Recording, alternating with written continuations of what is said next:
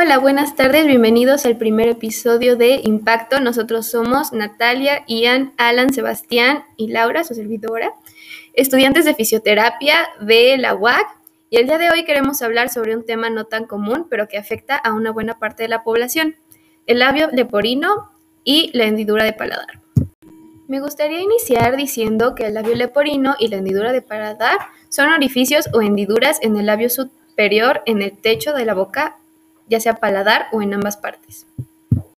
De manera muy breve puedo decir que este tipo de malformación sucede cuando los tejidos de la cara y de la boca del bebé no se fusionan de manera adecuada y se cree que esta malformación es debido a los genes que se heredan ya sea del padre o de la madre.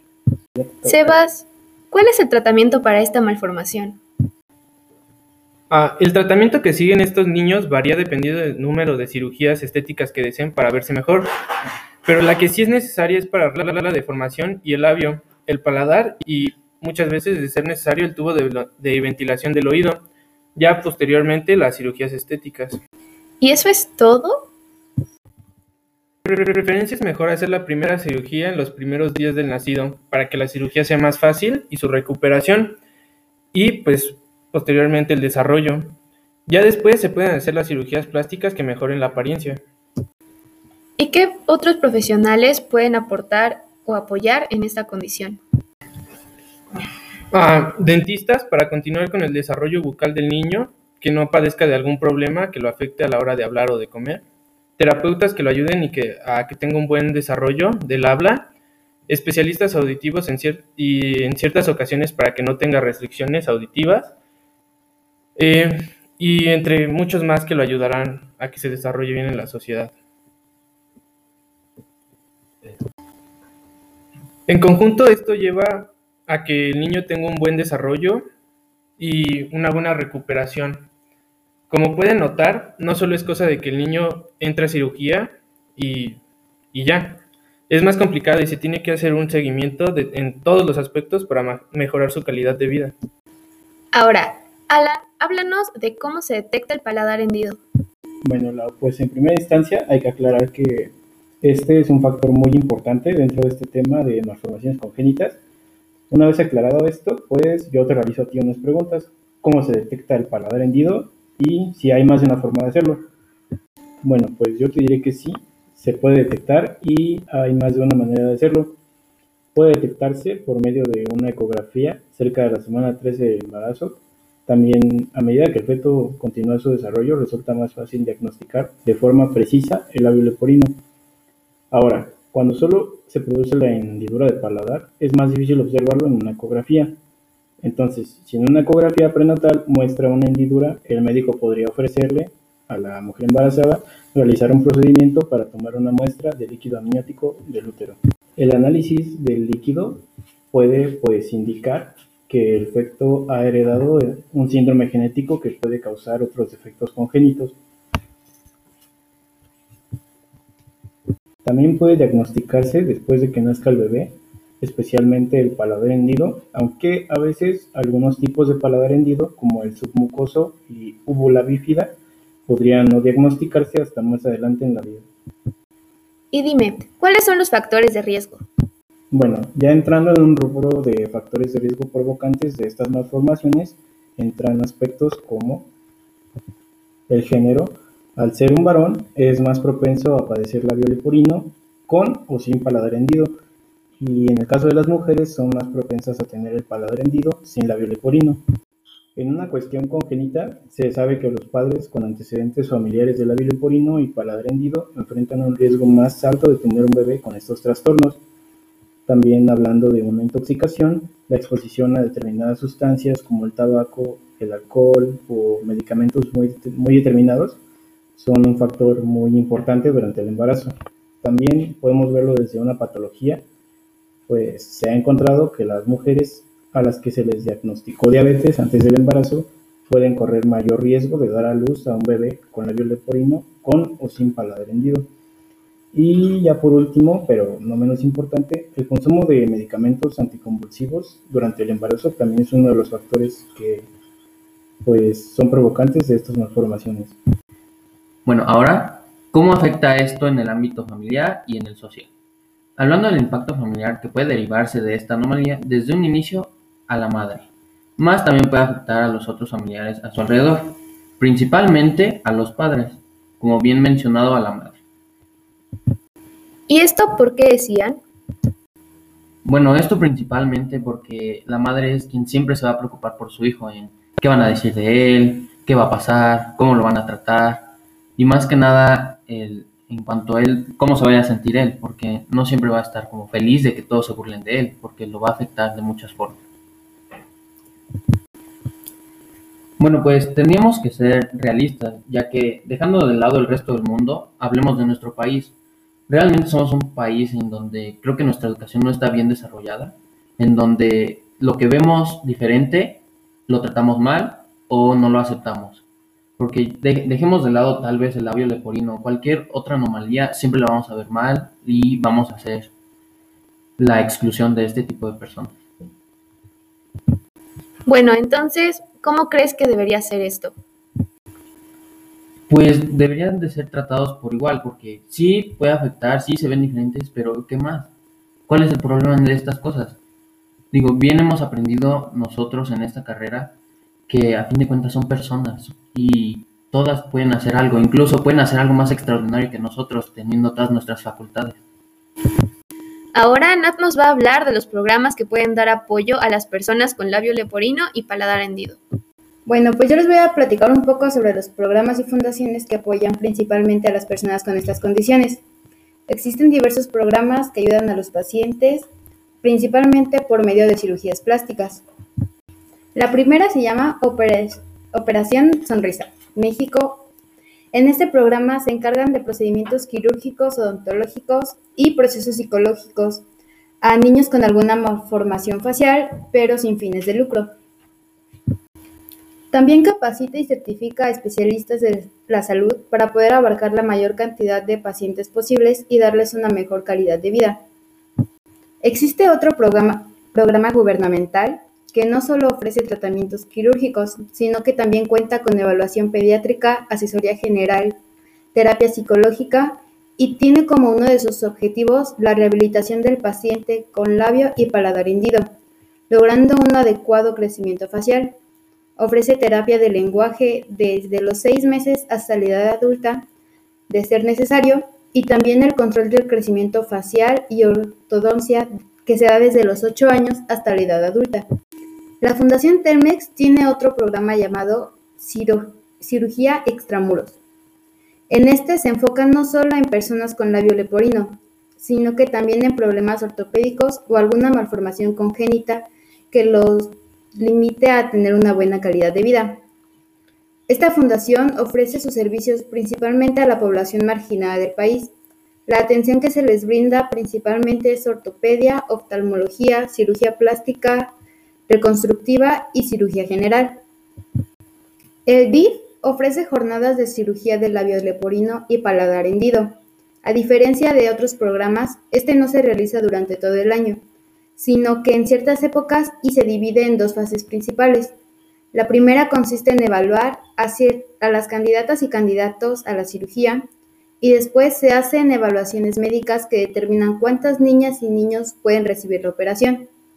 Estas jornadas también se enfocan en beneficiar a niños y niñas de familias de bajos recursos que no tienen posibilidad de cubrir los costos de las cirugías. Y por último, tenemos la Fundación MSI, que brinda cirugías a personas adultas y niños con labios leporinos. Las cirugías que brinda son con las más altas tecnologías para brindar la mejor atención posible a los pacientes, sin embargo, esta fundación únicamente se encuentra en el estado de Oaxaca. Muchas gracias, Nat. Ahora, Sebas, ¿nos podrías compartir un poco sobre los aspectos antropológicos de esta malformación congénita? Por supuesto, todo esto no sucedería de no ser por la anomalía que se da desde el nacimiento, cuando el tejido del bebé no se fusiona con como debería. Durante el segundo y el tercer mes del embarazo es cuando se debería completar este procedimiento, bueno, este proceso.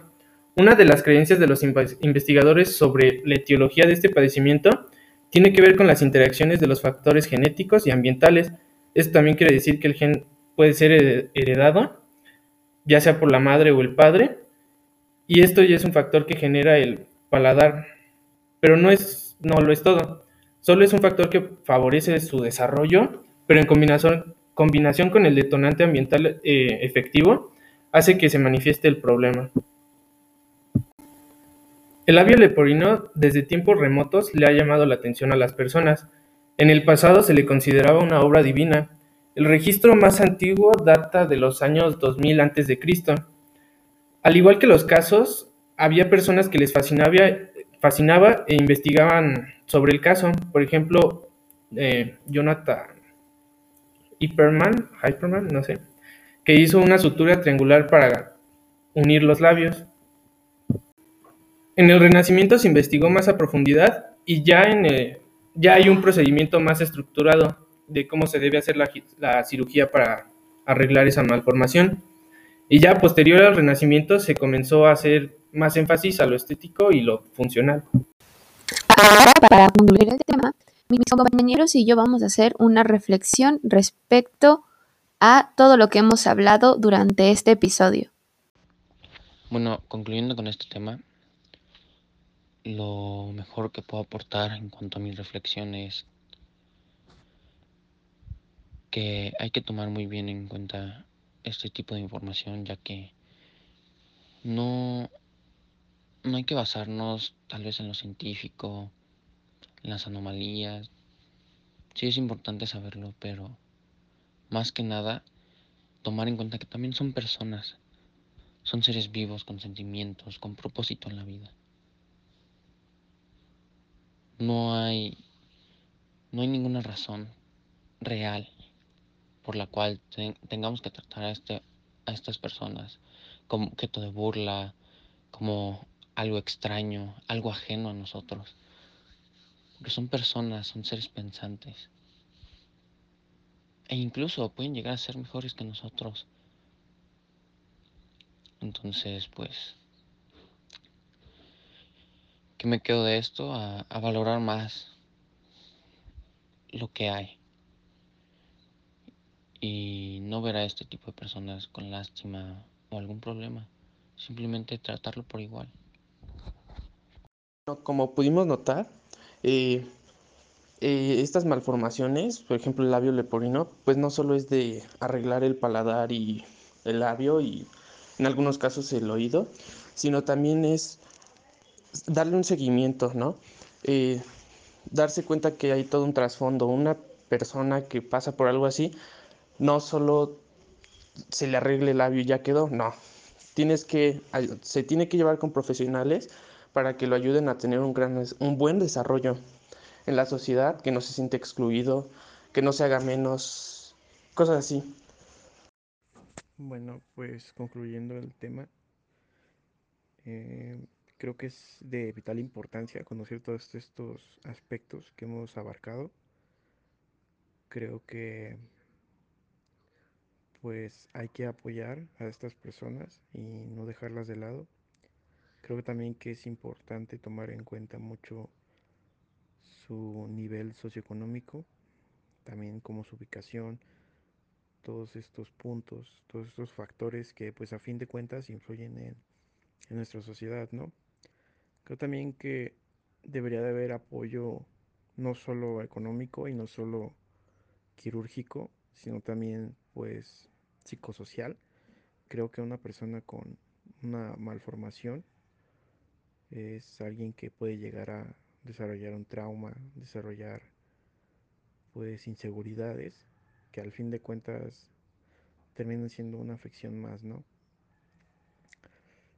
Creo que son personas que, así como dice mi compañero Ian, pueden llegar incluso a ser mejores que nosotros pero de la misma forma no creo que llegue a un punto en el que a estas personas, las tratemos como un punto de reflexión, como un punto de motivación.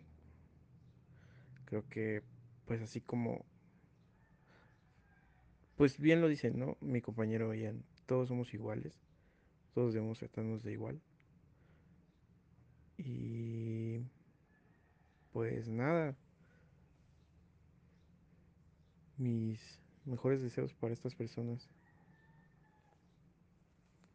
Desde mi punto de vista, me parece muy favorable el hecho de que existan diversas fundaciones y programas que ayudan a personas con malformaciones a poder incorporarse a la sociedad, puesto que no solo se trata de una apariencia física, sino también de cuestiones de salud física como psicológica, en especial en la etapa infantil, donde las personas con estas malformaciones tienden a sufrir más bullying por parte de otros niños. Sin embargo, no siempre se hace el uso de estas fundaciones, así que también les quiero invitar a aprovechar lo más posible todo el apoyo que se les brinda.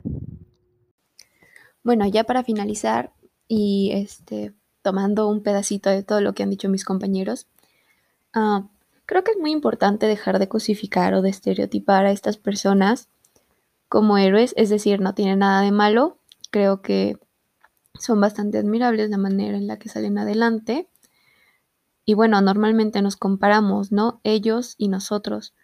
Y los hacemos a un lado sin siquiera darnos cuenta de manera inconsciente. Creo que esto es algo que todos debemos cambiar. Y bueno, intentar dejar de ver con lástima. no creo que la admiración hacia este tipo de personas sea algo malo. Sin embargo, creo que tenemos que dejar de, de intentar recalcar tanto la diferencia de pensar en que ellos son una cosa y nosotros otra, al final ellos son personas igual que nosotros y bueno, todos hacemos lo mejor que podemos con lo que tenemos. Gracias por escuchar. Este, nos vemos el próximo episodio.